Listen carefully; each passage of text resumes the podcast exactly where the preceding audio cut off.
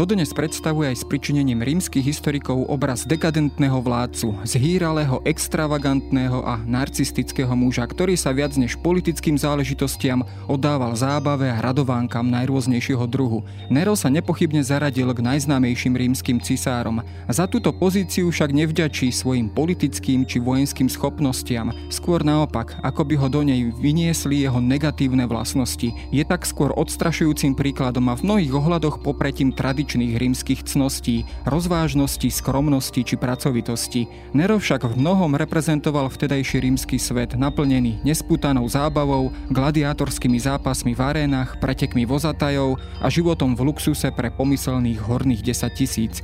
Jeho kritici mu vyčítali, že svoju moc neopiera o zhodu či hľadanie kompromisu s rímským senátom, ale naopak o priazeň opovrhnutia hodnej sordity, širokých ľudových más či jednoducho nízkej a hlúpej zberby. Ako osudová kataklizma vstúpil v roku 64 nášho letopočtu do tohto sveta požiar, ktorý úplne zničil viac než dve tretiny Ríma a na scéne sa poprvý raz objavujú aj prví kresťania, ktorých Nero obvinil z podpalačstva. A tu niekde sa začína aj pre Rimanov nepochopiteľný príbeh kresťanského mučeníctva a fanatickej odovzdanosti vlastnému osudu. Nerovi tak navždy prischla úloha kata svätého Petra či svätého Pavla Starsu, arcizloducha a zhýralca, ktorého život napokon ukončila jeho vlastná ruka. Čo teda stálo za Neronovým mocenským pádom a ako vyzeralo stretnutie rímskeho sveta s prvými kresťanmi. Počúvate dejiny, pravidelný podcast denníka Sme.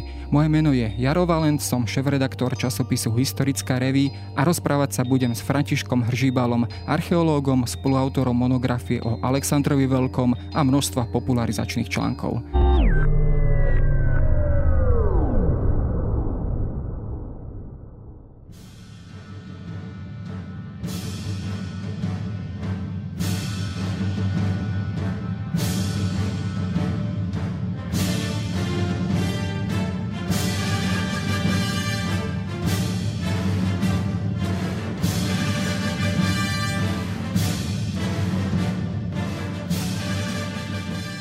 V úvode Nera tak opísal ako zhýralca, extravagantného človeka, veľkého narcisa. Takto ho opisovali vlastne aj rímsky historici, predovšetkým už z toho obdobia Trájana, Hadriana a tak ďalej. Čiže to, bola, to bolo obdobie takej určitej stabilizácie po množstve občianských vojen, aspoň takto na prvý pohľad by sa to mohlo zdať. Je tento obraz, ktorý nám priniesli či už historici, a ktorý sme my možno tak prebrali ako určitý stereotyp pravdivý? Bol Nero naozaj takýmto človekom? To je ťažko povedať. Je to história stará vyše 2000 rokov rokov a my presne nevieme, čo sa udialo. Mnohí vedci hovoria, že je to tak 50 na 50. Bol Nero naozaj skutočne veľkým tyranom, alebo bol naozaj e, dobrým štátnikom a tak ďalej. Vieme, že v súčasnosti je taká inklinácia mnohokrát pozerať sa na takéto temné osobnosti, akýmsi revizionizmom súčasnej dejín. Aj posledná výstava Veľká o Nerovi v Britskom múzeu mala takúto tendenciu toho revizionizmu, že poďme sa pozrieť na Nera, že či naozaj či nájdeme nejaké dobré vlastnosti, ktoré prevýšia tie jeho zlé vlastnosti. A v konečnom dôsledku tento človek bol zavraždený tak, ako boli zavraždení cisári, s ktorými sa spája, že mali negatívne vlastnosti a že vlastne nejakú službu veľkú pre ten štát nespravili. Takže v konečnom dôsledku asi tým najlepším cisárom nebol. Nero je nám známy naozaj naozaj ako ten najdekadentnejší cisár, možno preto je aj taký obľúbený v súčasnosti, keďže vlastne tiež taký kult tých antihrdinov vlastne pozorujeme dneska v komiksových filmoch, napríklad aj majú vlastné filmy a tak ďalej proste, alebo v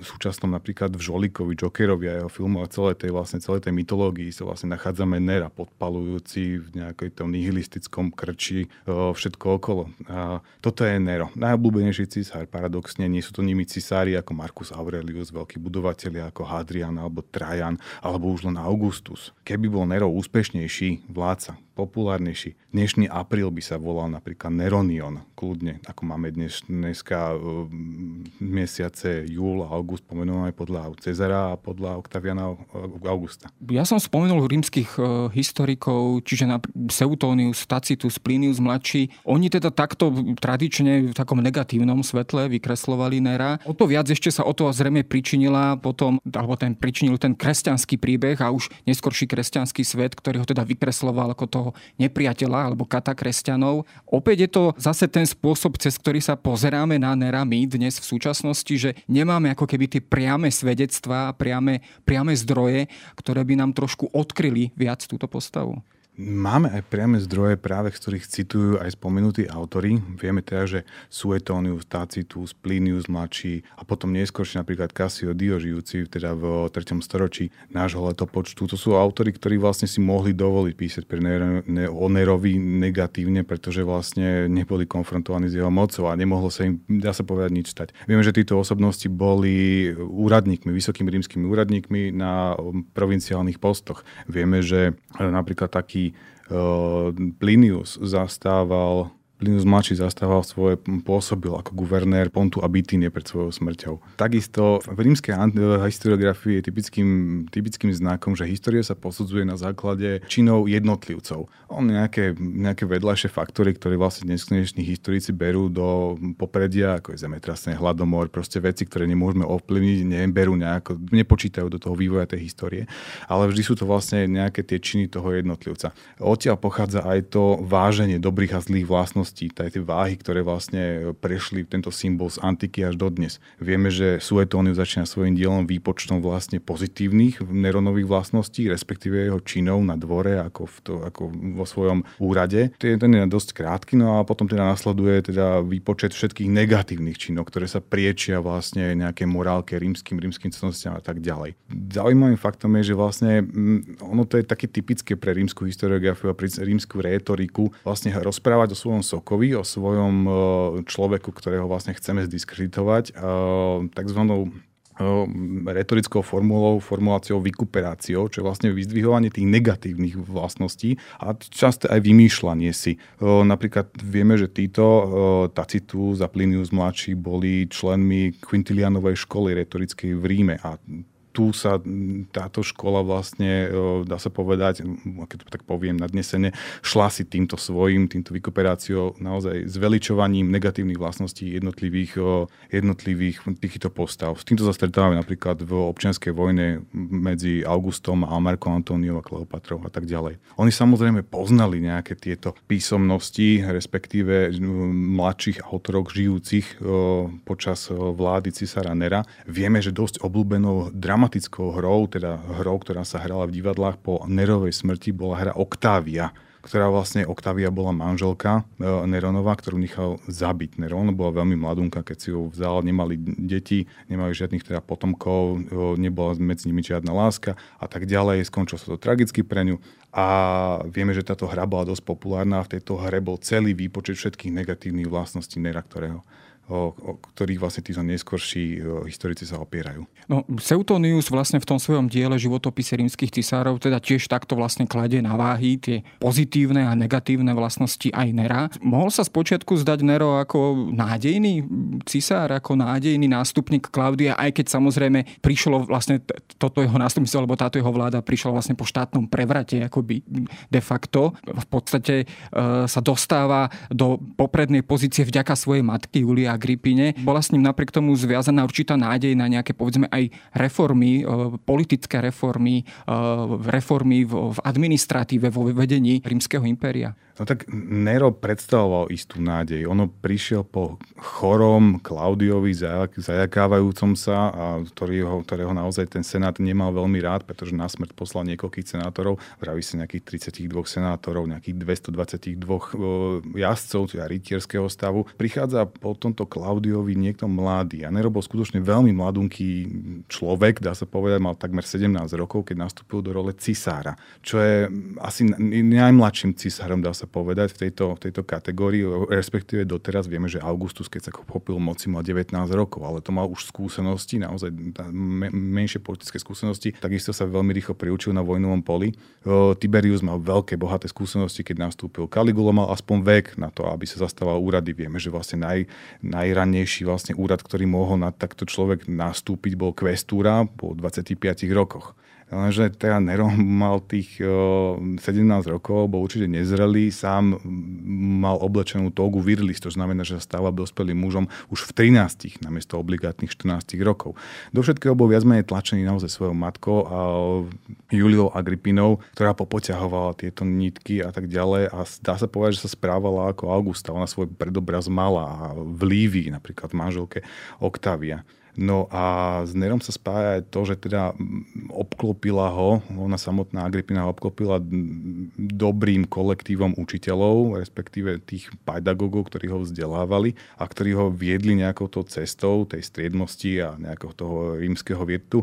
No a to boli jednak dve ináč rozdielne, rozdielne osobnosti. A bol to Afranius Burus, čo bol veliteľ prefe, prefekt alebo veliteľ pretoriánov. Veľmi dôležitá funkcia. Vieme, že pretoriáni, dá sa povedať, rozhodovali o tom v úvodzovkách, kto bude vládnuť a ako dlho.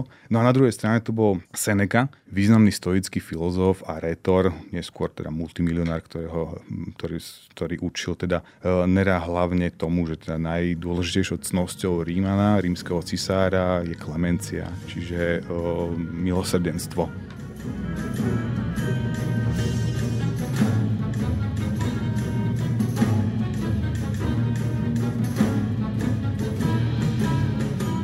No, predsa len, a toto sa opäť dáva do akéhosi takého protivenstva Seneca a e, zhýrali Nero. Ako keby vlastne tá výchova a vyučovanie zo strany Seneca na tohto mladého žiaka ako keby nemala zásadný vplyv. Tam sa častokrát spomína, opäť to títo klasici spomínajú, že ako keby ten negatívny vplyv na mladého cisára mal ten život v luxuse, v hojnosti až takej tej orientálnej e, hojnosti a luxuse. Bolo to skutočne tak, že, že aj samotná Julia Agripina ako keby zahrňala mladého Nera takým, takým prílišným luxusom alebo ho rozmaznávala, keď to povieme veľmi zjednodušene, ľudovo, alebo jednoducho boli tam už pozorovateľné nejaké vrodené negatívne vlastnosti mladého Nera? To je dobrá otázka. Uh, Julia Agripina vieme, že uh, keď bol Nero malý, bol ako batol a mal do, do dvoch rokov vlastne žil bez tejto matky. Uh, bol, ona bola vo vyhnanstve, jeho otec bol už mŕtvy, uh, teda jeho biologický otec.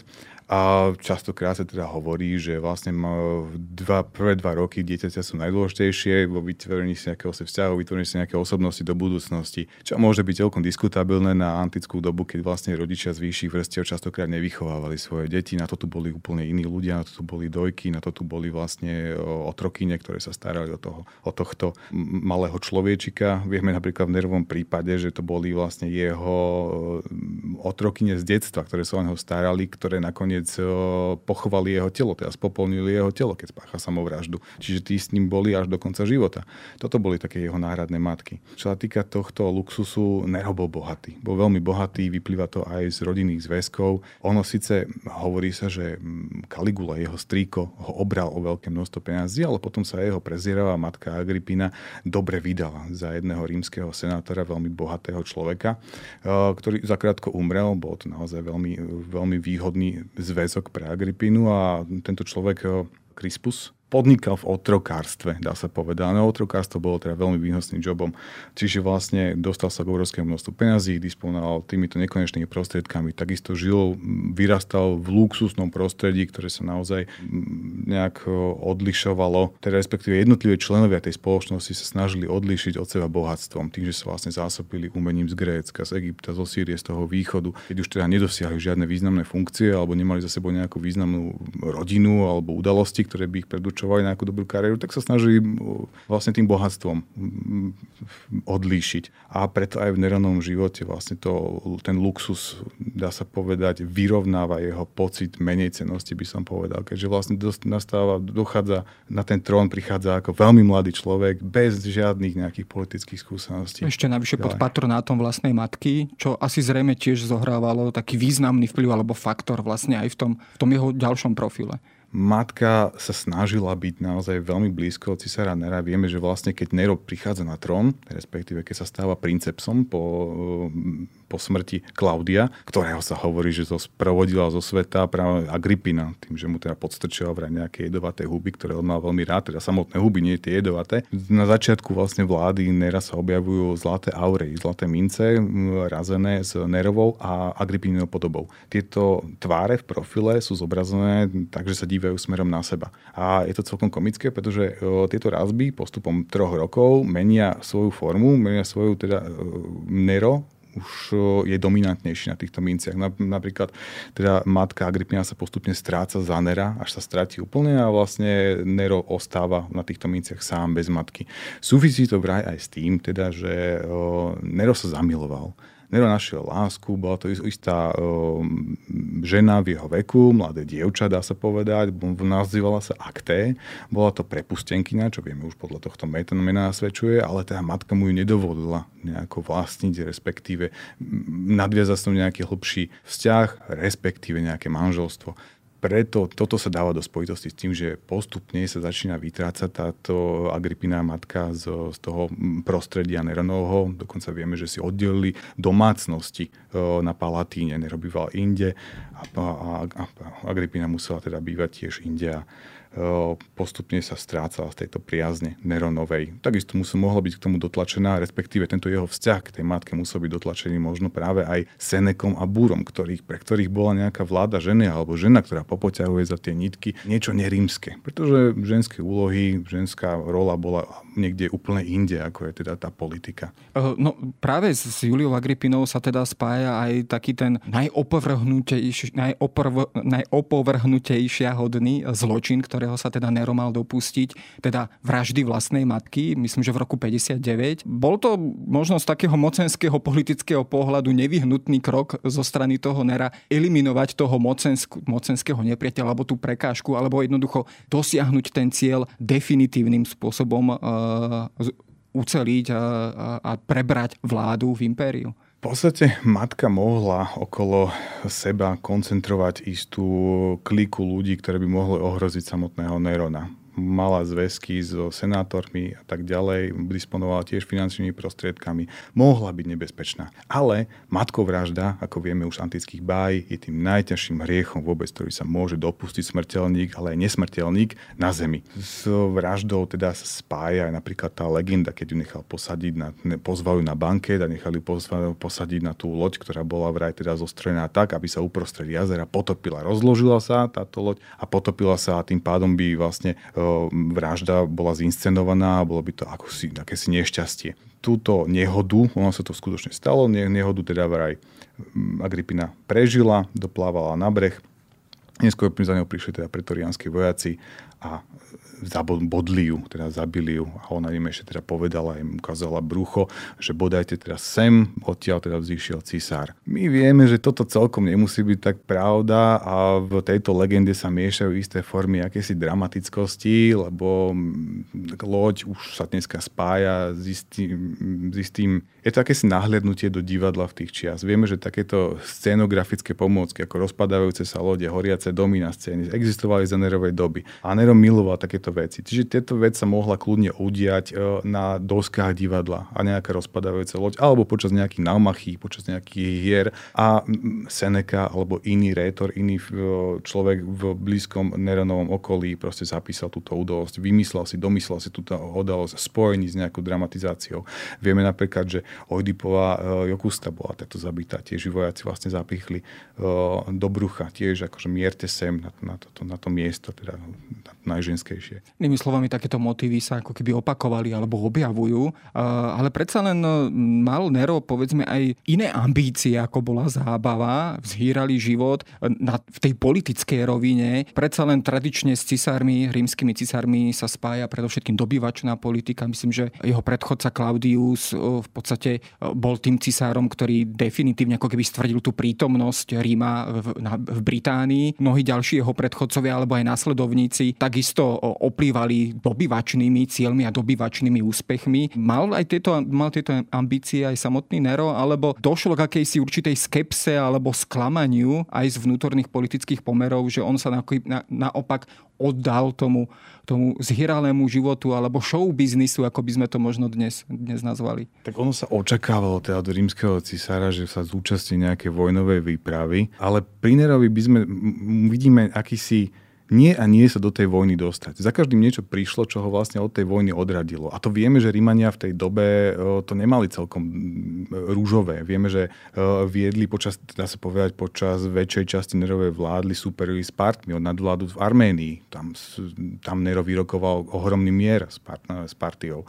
Vieme, že čelil obrovskému povstaniu v Británii, ktoré tiež prebehlo niekoľko rokov a po niekoľkých rokoch e, Británia bola tak splundrovaná, tak zničená a zmasakrovaná, že Nero sám hovoril, že by teda Britániu mohli pustiť, a pretože vlastne z tej provincie už nič dobre nevzíde, keďže je naozaj tak vylodnená a teda veľká množstvo, množstvo Britov končilo v amfiteátroch v Ríme alebo ako na otrockých teda latifundiách ale o, takisto vieme, a to nie len zo záznamov, teda z o, historických záznamov, napríklad z epigrafických záznamov. Poznáme jeden kameň istého guvernéra Mézie, dnešného Bulharska, teda tam toho južného od, od Dunaja nižšie, ktorý musel, teda ako to stojí na tom kameni, musel presídliť 10 tisíc príchodzích barbarov na svoje územie a takisto brániť o, krímsky Chersonesos pred skýtmi. To sú proste udalosti, ktoré sa nedozvedáme z historiografických záznamov naozaj často častokrát z epigrafických. No a Nero e, sa častokrát objavuje v, v ikonografii, práve v tom vodcovskom, tom e, generálskej uniforme, v tom e, pancieri, ovenčený takisto vencom víťazstva a tak ďalej. Či to súvisí s úspechmi jeho samotných generálov na východe. On dá sa povedať prostredníctvom nich, prostredníctvom napríklad takého generála Korbula na východe vedie vojny. Korbulo víťazí, nerožne slávu v Ríme, dá sa povedať.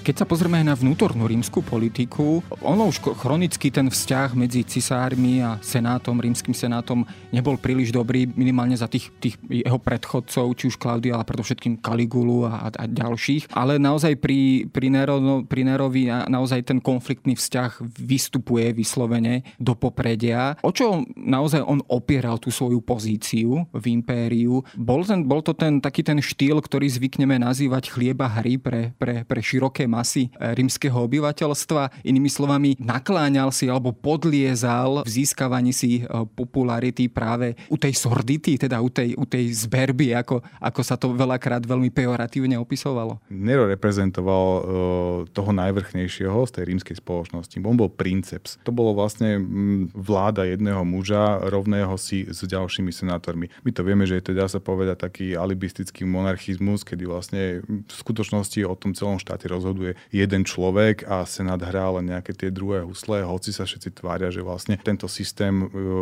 je republikánsky, alebo že teda že je v najlepších tradíciách toho republikánskeho riadenia. Občania, teda obyčajní ľudia, častokrát ten plebs mal rád tohto cisára, pretože on mm, zahrňa tribúnsku moc, má obrovské množstvo peňazí, s ktorým môže on hradiť hry. Tieto hry samozrejme sú na jeho slávu, je to vlastne súvisí aj s ďalšou cnosťou rímskou, čo je civilitas. Každý rímsky cisár by mal teda byť e, prítomný svojim ľuďom, mal byť dostupný pre týchto ľudí. No a vlastne e, ľudia, tento, ľudia stretávali cisára e, len pri príležitostiach takýchto verejných hier. To už vlastne vytvoril samotný ten spôsob princípa, to samotný tej vlády. Vlastne on odstránil ľudí, dá sa povedať, od tej vlády. Tá vláda prechádza do rúk veľmi úzkeho kolektívu ľudí, toho cisára a jeho dvora. A ľudia sa už neschádzajú, v, tak, nemajú tak blízko vlastne tomu svojom vládnúcej elite. Preto už Cicero hovorí, že vlastne uh, sú iba tri miesta, na ktorých sa vlastne ľudia môžu dostať najbližšie uh,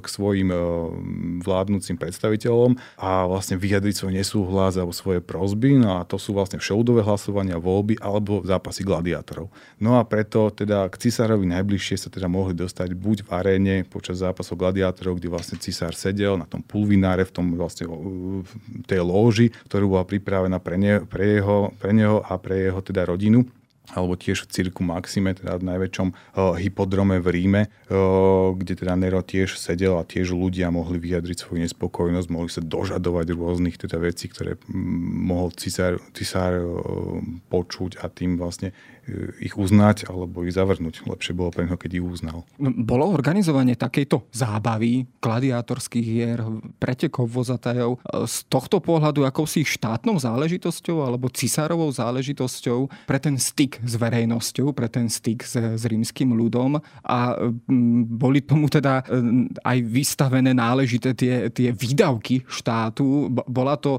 bola, bola to naozaj opäť ľudovo povedané veľká show alebo veľký show business, ktorý, na ktoré teda chodili naozaj veľké masy ľudí a veľké masy obyvateľstva. Áno, no, máme aj delenie tých hier. Boli niektoré štátne hry, to boli tie ľudy, veľké rímske hry, ktoré vlastne organizovali úradníci mm, a platili sa veľakrát teda z kasy rímskej. Kasa rímska, štátna kasa, bola oddelená od kasy cisára. Dodnes celkom nevieme, ale tá hranica medzi kasou rímskou a kasou samotného cisára je taká naozaj nie je jasná, takže nevieme, že teda do akej miery si cisár požičiaval z tej kasy e, štátnej, vieme, že ale do nej dosť prispieval zo svojich vlastných prostriedkov. Bola to veľmi drahá zábava, na toto boli určení naozaj edilovia, ktorí sa zabezpečovali tieto hry v meste. Častokrát sa jednalo o politickú záležitosť, keďže vlastne tie hry im mali naháňať v hlasy v ďalších voľbách. Častokrát cisár požičal danému úradníkovi tie peniaze, tí zorganizujú v svojom mene hry, ja sa zúčastním, budem ma tam vidieť, ja ťa podporím v ďalších voľbách pretože potreboval získať naozaj týchto ľudí na ďalšie funkcie. Napríklad to najlepšie v Senáte. Do akej mery sa aj odrážala tá rozdielnosť alebo hierarchia, spoločenská hierarchia v samotnom osadenstve alebo náštevnosti takýchto štadiónov. Upevňovali sa tam povedzme aj niektoré väzby, dá sa, dalo sa to povedzme aj voľným okom vidieť, keď bol človek prítomný na tom štadióne, že kde sedia naozaj tie horné vrstvy, mocenské vrstvy a kde sedí povedzme už ten jednoduchší národ alebo teda rímske obyvateľstvo. Bola aj voľným okom badateľná takáto hierarchia na samotnom mieste štadióna alebo, alebo cirku Circum Maximus. Nie len na samotnom štadióne, ale celkovo v rímskych uliciach. Rímania boli úplne posadnutí tou sociálnou segregáciou v rámci spoločnosti, tom odlíšením sa. Však to už len vieme podľa vlastne toho, ktoré nosili jednotlivé, kto mal väč- širší prúh, kto mal menší prúh a tak ďalej. Na týchto uh, cisár mus mohol cisár len nosiť purpurový, teda purpurový uh, plášť a tak ďalej. Toto vidíme tá samozrejme aj na cirku, aj v Koloseu.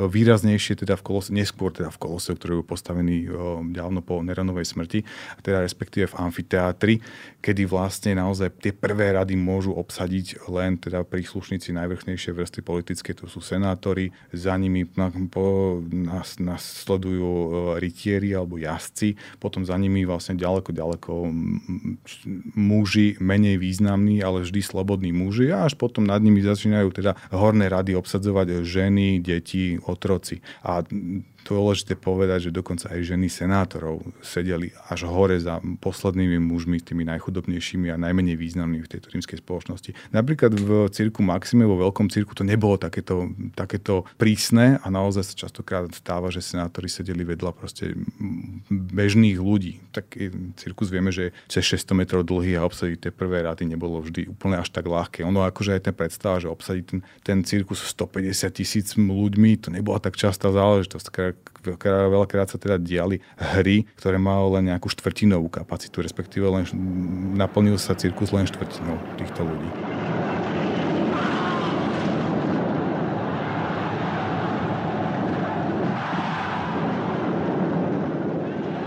Predsa len uh, hovoríme o desiatkách tisícov návštevníkov aj takýchto štadiónov a, a, a arén. A tí boli teda svetkami naozaj nevyberanej zábavy, teda pri pohľade dnešnej doby. Naozaj teda zápasy gladiátorov na život a na smrť a takisto aj tie preteky vozatajov naozaj veľakrát dopadli uh, alebo skončili smrťou jedného z pretekárov. Čiže boli to veľmi kruté hry. Uh, predsa len neprenášala sa takýto spôsob zábavy alebo takýto spôsob aj toho vizuálneho brutálneho násilia aj do ulic. Predsa len, keď, keď je verejný život naplnený takouto formou zábavy, násilím, vlastne zločinnosťou, do akej miery sa to prejavovalo aj v tom spoločenskom bežnom živote na rímskych uliciach? Mm, stalo sa, stalo sa, ale musím prvom rade povedať, že vlastne samotné krvavé hry, ich samotná podstata krvavých týchto hier bola akési vlastne mm, filtrácia tohto násilia. To násilie sa deje len na v tom cirku. Ľudia ventilovali na svoju agresivitu skrz to vizuálne, to, skús naozaj to vizuálne násilie, ktoré sa dialo pred nimi.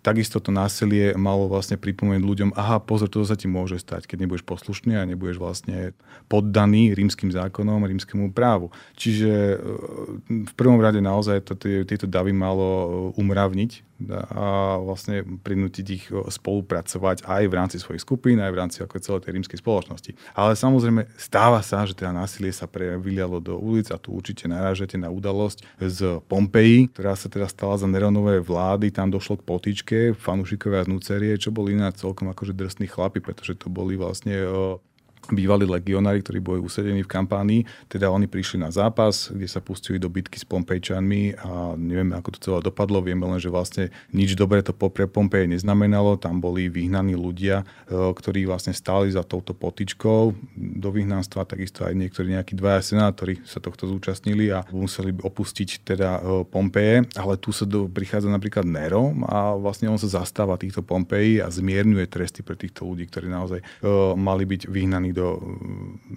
mimo, mimo Rím, mimo Itáliu častokrát. A vieme aj o udalosti, kedy Nero vlastne stiahuje akési kohorty, ktoré zaviedol Tiberius, tieto kohorty legionárov, ktoré sa starali o poriadok na amfiteátri a mali teda umravňovať ľudí, pokiaľ naozaj by mohlo dojsť nejakému násiliu a nejakému nebezpečenstvu. No ale Nero vlastne ako sám bol teda umelec vo vnútri a vlastne, že neštítil sa prejavovať akékoľvek vlastne emócie, čo je z dnešného pohľadu, respektíve z rímskeho pohľadu hm, hriešne, pretože človek má byť rade racionálny, taký ten Ríman, tak uh, tu sa stalo naozaj, že kohorty boli teda odsunuté mimo amfiteáter a dochádzalo naozaj aj k násilnostiam, ktoré sa teda vylievali na tieto ulice rímske. Poznáme napríklad potičky z Puteoli, kde boli museli byť teda prizvaní uh, dokonca kohorta pretorianov až z Ríma, aby teda schladili miestne nálady, aby teda neviazol transport obilia z kampánie, teda z toho Neapolského zálivu až do Ríma. No, inými slovami, aj rímsky svet e, mal niečo, čo by sme dnes možno nazvali ako určité partie hooligans, alebo teda skalných, násilných fanúšikov. My sme hovorili o tých hrách doteraz, ale keď sa pozrieme opäť na tú ďalšiu stránku alebo polovicu toho, toho slovného spojenia chlieba hry, teda chlieb, e, zabezpečil opäť aj po tejto stránke Nero určitý luxus pre obyvateľov Ríma, či už povedzme pravidelnými, zaručenými dodávkami obilia z Egypta či z iných častí impéria, ale povedzme aj takým luxus luxusom, povedzme budovaním kúpelov, vodovodov a tak ďalej, tou takouto tradičnou rímskou infraštruktúrou? Áno, áno, tak najprv nakrmiť tých obyvateľov bol teda prvoradý zámer toho cisára. Hej, tak, keďže cisár disponoval provinciou, bol v osobnom vlastníctve mal provinciu Egypt, ktorá vlastne zabezpečovala obilie už od dávnych dôb pre teda Stredomorie po teda poražke porážke poslednej ptolemajskej kráľovnej Kleopatry, teda už pre Rím, stala sa vlastne takouto provinciou, do ktorej cisár dosadzoval svojho vlastného človeka, ktorý sa zabezpečoval teda dodávky obilia. Za tým bola obrovská teda e, infraštruktúra, aj administrátorská, aj lodná a teda tieto dodávky smerovali, e, ak teda hovoríme o Ríme, smerovali teda do hlbokých prístavov v tom Neapolskom zálive. Čiže teda sa prevážali buď teda koňmo alebo voľmi po súši tých 200 km ďalej, alebo na menších lodiach sa prevážali až do toho ústia Tibery. A ako poznáme tieto miesta, keď sme niekde na pláži pri Ríme v Ostii, tak vieme, že to sú, to sú, to sú pláže s nízkym morom, kde vlastne ťažké vybudovať akýkoľvek prístav. Preto to Mizenum a tie báje a to vlastne to samotný to, to sopečné Neapolský záliv bol vždy vyhovujúcejší pre toto. Samozrejme Rímanov za Neronovej vlády v Ríme samotnom bolo veľmi veľa. Každý bol teda potreboval chlieb, no a okrem toho sa bolo ešte takých e, asi 200 tisíc celej tejto populácie, ktorým štát hradil vlastne e, zrno, aby si teda z neho mohli nechať upiecť, teda vyrobiť múku a neskôr upiecť chlieb. Toto boli všetko na náklady štátu alebo častokrát aj na náklady samotného cisára. Čo sa týka zábavy alebo ako Nero vyšiel v ústretí vlastne aj nejaké tej estetickej, estetických žiadostí tohto obyvateľstva. Vieme, že vybudoval kúpele. Kúpele sa nachádzali, ak idete dneska od Piaca Navony smerom k Panteónu, tak po vašej ľavej strane boli veľké nerové kúpele z ktorých zachoval len dodnes pár stĺpov. Bola to vraj veľmi krásna stavba, o ktorej aj básnik Martialis hovorí, že mm, ak bol, teda, či bol niekto horší od Nerona, sa pýta vo jednej svojej básni, on, on v podstate hovorí, že bol niekto horší od Nerona, otázka, hľadá, že nebol teda, nemohol nachádzať nikto horší od Nerona, ale je niečo vôbec lepšie ako Nerové kúpele tak to myslel. Nerové kúpole boli naozaj fantastickou záležitosťou. Vieme, že Rímania sa dovtedy kúpali, hlavne teda vrchné vrstvy sa kúpali v Agripových kúpeloch, to je vlastne o, kúsok východnejšie od o, Nerových kúpolov, ale Nerové kúpele naozaj predčili a ešte aj mnoho rokov potom všetky ostatné. Takisto o zábavu ďalej sa staral tým, že vlastne nechal vybudovať za veľmi rekordný čas behom jedného roka aj amfiteáter. Ono bol to drevená konštrukcia síce, ale bola tak o, majstrovsky urobená, že vyzerala ako permanent permanentná kamenná budova, keďže vlastne tú drevenú konštrukciu nechal obložiť mramorovými doskami a vystobiť zlatými predmetmi a takisto vraj aj jantárom dovážaným, až teraz z Baltu.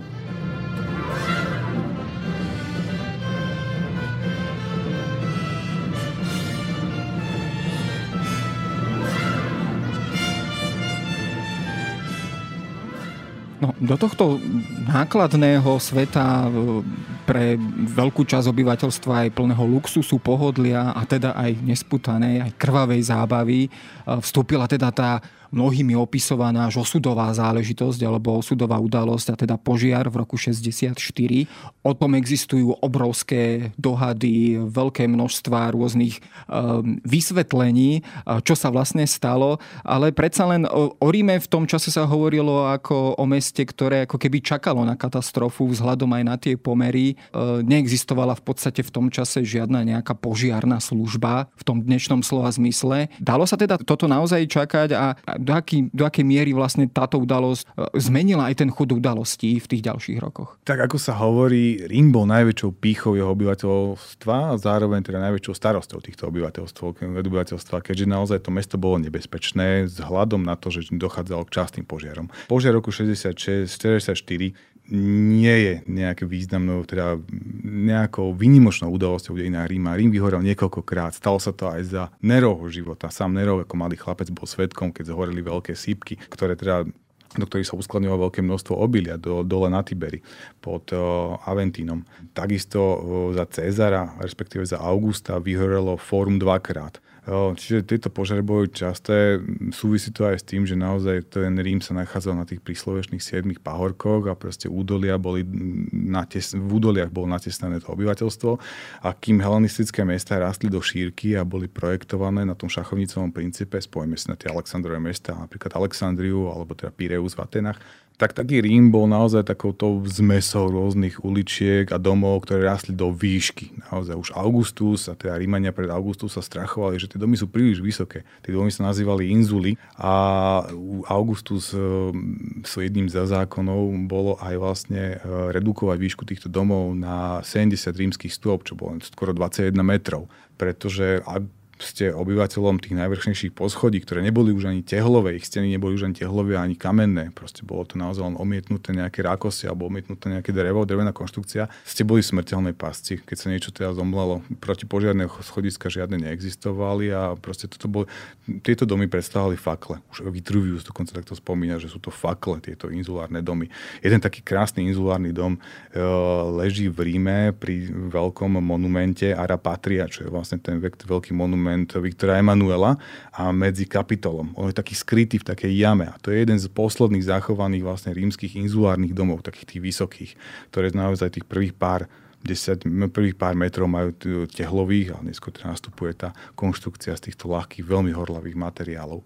Tak... Predsa len ako ten, ten požiar zasiahol obrovskú časť mesta, v podstate väčšina mesta bola úplne zničená. Asi možno predsa len tento požiar bol trošku odlišný od tých iných, čiastkových možno, ale každopádne bola to udalosť, ktorá samotného cisára stávala do nezavidenia hodnej pozície, že musel nájsť za každú cenu vynika, musel ukázať prst prstom na niekoho, eh, koho by mohol obviniť z podpalačstva.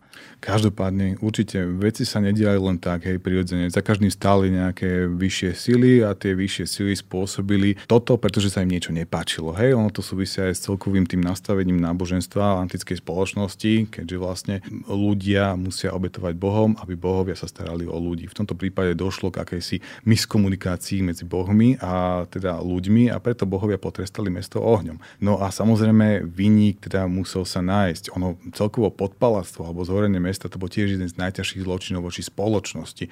My poznáme napríklad, keď e, Rímania vyhnali e, stupencov bakchanály, stupencov tajomných gréckých kultov spojených s Dionýzom, popíjaním vína, bezúznych zábav, hej, tak ich vyhnali z Ríma v tom na prelome 2. 1. storočia pred Kristom s tým, že vlastne hrozilo podpálenie mesta. Aj Katilinovo, teda spiknutie, tá konšpirácia za dôb Cicera, tak aj tam sa hovorilo o tom, že proste áno, Katalína sa pokúša zapáliť Rím, že pozor na to, že to naozaj, toto zapálenie ohra, oh, mesta bolo naozaj veľakrát stálo uh, vždy pri nejakej konšpirácii a vždy bol za ňou nejaký výnik, ktorý hľadal buď nejaký politický motív, alebo proste on čisto deštrukcia. No, Nero obvinil uh, vtedy pre väčšinu Rimanov asi neznámu uh, náboženskú sektu alebo skupinu kresťanov. Vôbec tušili, alebo bežný Riman v Ríme tušil, kto sú kresťania a, prečo vlastne tá voľba, to obvinenie padlo práve na nich? No, boli ľahkým cieľom takíto kresťania. My počúvame, teda vieme možno o kresťanoch, ale tiež len možno. Uh, v roku 49 sa spomínajú prvýkrát, keď Klaudius necháva ediktom vyhnať Židov z Ríma, ale Židov, ktorí v mene akéhosi Chresta podnecujú k nepokojom. Hej, to prepis, latinský prepis toho Chresta, teda nevedeli, či to je Kristus, a teda vieme, že toto slovo z grečiny Chrestos označuje aj dobrého človeka. Niekoho, kto je dobrý, prospešný pre spoločnosť. Napríklad slovom Chrestos sa označuje aj Sokrates kedysi. Títo ľudia teda museli opustiť Rím a medzi týmito ľuďmi bol aj Patrici Aquila a jeho žena Priscila. No a s týmito dvoma ľuďmi my sa stretávame v Korinte potom, a, ktorý, a v Korinte medzi inými kresťanmi, a ktorí sa stretávajú tam s prednášajúcim svetým Pavlom, teda vtedy ešte Saulom z mm, kilikijského mesta Tarsos. Čiže istá komunita kresťanov sa začína objavovať. My aj z listu svätého Pavla Rimanov môžeme nejak vidieť, že tá rímska, rímska kresťanská obec je v akomsi nejakom tom zlom rozpoložení. Môže to súvisieť tým, že vlastne vzniká tam nejaký konflikt v rámci synagógy, v rámci tej židovskej vlastne e, diaspory, v rámci židov žijúcich v Ríme usadených, medzi tými, ktorí priznávajú e, Krista ako vlastne z Mesiáša a tými, ktorí nie, ktorými, ktorí sa držia tradičnej formy e, svojho náboženstva. Takže e, kým Židia sú verejne známi, majú synagógu, majú svoju centrálnu svetiňu, ľudia ich poznajú podľa toho, ako vyzerajú. Rímania s nimi majú skúsenosti od doby Pompeja sa nachádzajú Židia v Ríme, dokonca mnohí majú už celkom dobré postavenie, veľa z nich má občianské práva a tak ďalej, nie sú neznámi. Kým kresťania nemajú žiadne, žiadne svoje, svoje miesto stretávania, boli to vlastne malé rodinné domáce kongregácie a, na, a tajné, dá sa povedať, pre teda ľudí, ktorí neboli zasvetení. A okolo nich sa, okolo takýchto spoločností, ktoré vlastne taja, alebo respektíve stretávajú sa na neznámych miestach, sa veľmi ľahko nabaluje akási konšpirácia. Inými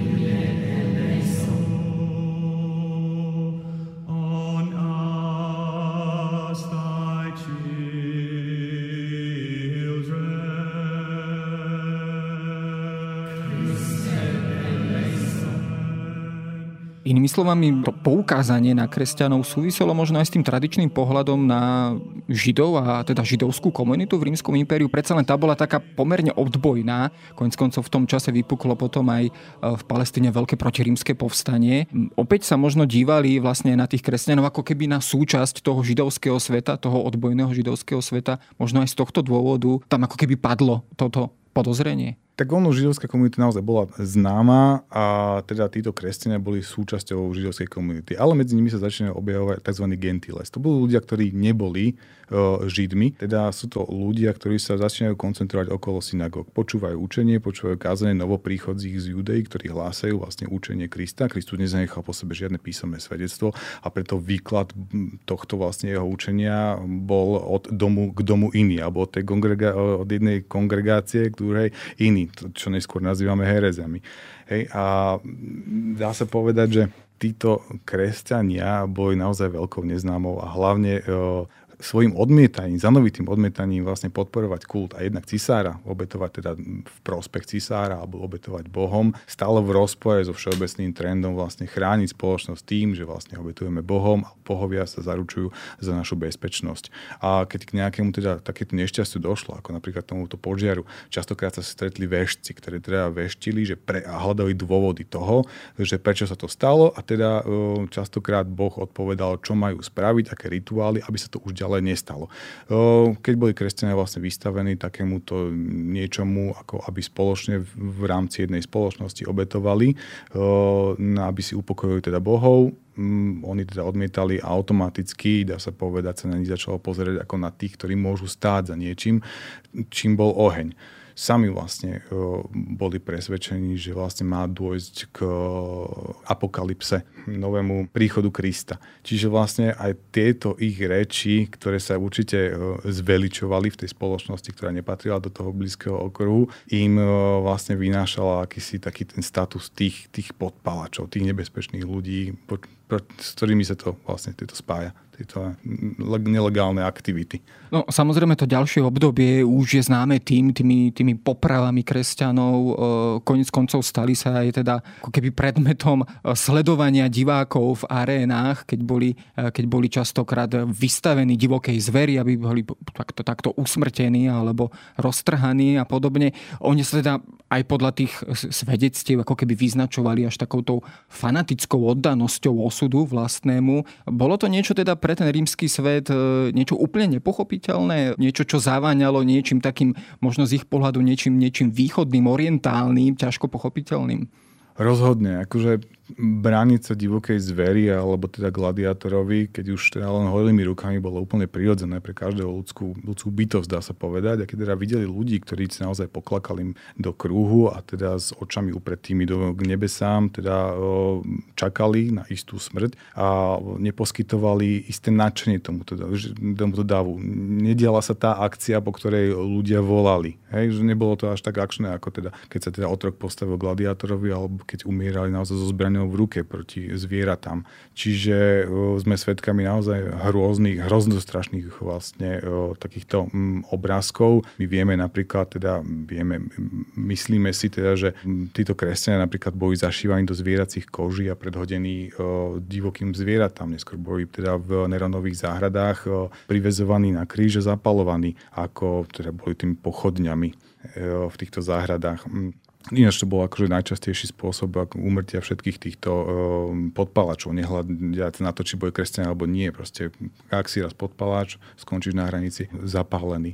Čiže áno, mar- a celkovo martýrstvo tohto vlastne oddaniu sa tomu trestu bez nejakej aktívnej vzbúry toho človeka, to je niečo, čo sa vlastne rodí v tejto dobe e, spontánne, dá sa povedať. Pretože táto doba poznala gladiatorské zápasy, poznala, poznala vlastne lovy tých divokých zvierat v tých amfiteátroch a v cirkoch a vlastne sa to nejakým spôsobom toto spojilo. Vlastne my aj toto islamské martýrstvo, ktoré poznáme z dnešných dôb, napríklad uchovávanie obrázkov e, martírov v Iráne, v iracko-iránskej vojny. Všetko toto sa zrozilo po kontakte s kresťanmi tiež dávne storočia dozadu. Je to vlastne len a tiež môžeme vlastne vystupovať, že akási smrť vo vojne, v násilí, v krvi je odrazom vlastne smrti v amfiteátri medzi zvieratami, medzi gladiátormi. No, samozrejme o Neronovej dobe, o samotnom Nerovi a prvých kresťanoch by sa dalo veľa rozprávať, ale možno keby sme opäť konštatovali e,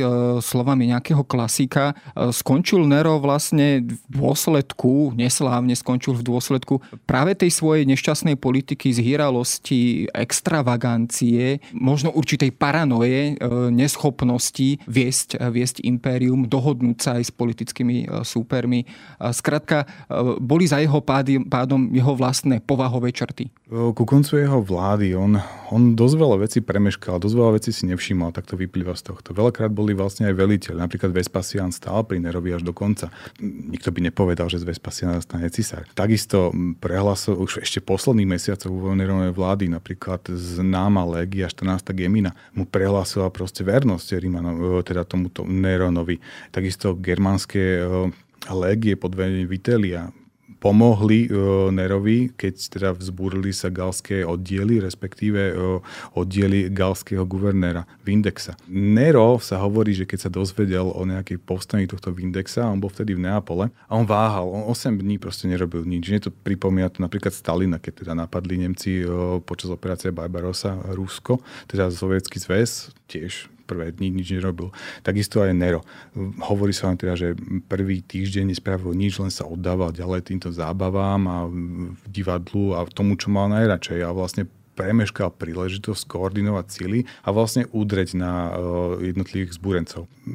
Politická prezieravosť mu možno chýba, ale je to dosť pravdepodobné, keďže naozaj tie veliteľské vojenské schopnosti nemal a všetko tieto jeho kvázi, dá sa povedať, vojenskú špinavú robotu robili veľmi skúsení veliteľia, ktorí nakoniec vlastne sa aj pobili o ten, o ten trón rímsky, keďže vlastne vieme, že po Neranovej smrti vlastne ten istý rok, 68 rok a pol trvá občianská vojna, na, medzi ktorými, v ktorej bojujú medzi sebou štyria až vlastne nejakí títo veliteľia rímskych, z ktorých vlastne vyjde víťazne Vespasian. V tej dobe, počas Neronovej smrti, veliaci legiam v Judei. Každopádne Nero zostáva vlastne aj v pamäti či už rímskych historikov, ale aj nás, takmer 2000 rokov po jeho smrti, ako ten, ten cisár, ktorý predstavuje e, práve tú zhýralú, dekadentnú stránku doby. Možno si to trošku zjednodušujeme, tento pohľad. Každopádne je veľkým symbolom a e, do veľkej miery aj inšpiráciou e, pre ďalšie takéto rozhovory. Dnes som sa vlastne o cisárovi Nerovi a rímskom impériu v čase prvých kresťanov rozprával s Františkom Hržibalom. Ďakujem za rozhovor.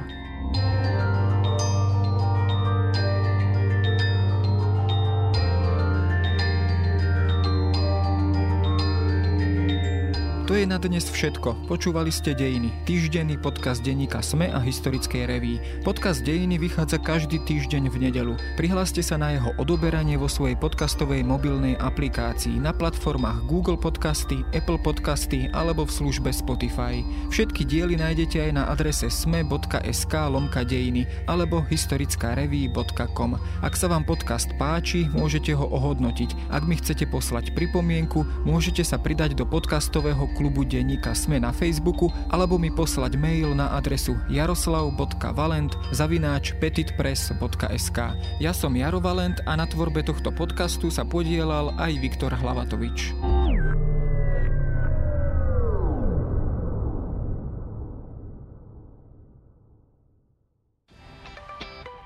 Existuje Boh, ak je na svete toľko utrpenia? Je environmentalizmus nové náboženstvo? Je lepšie nespravodlivosť znášať, ako ju konať?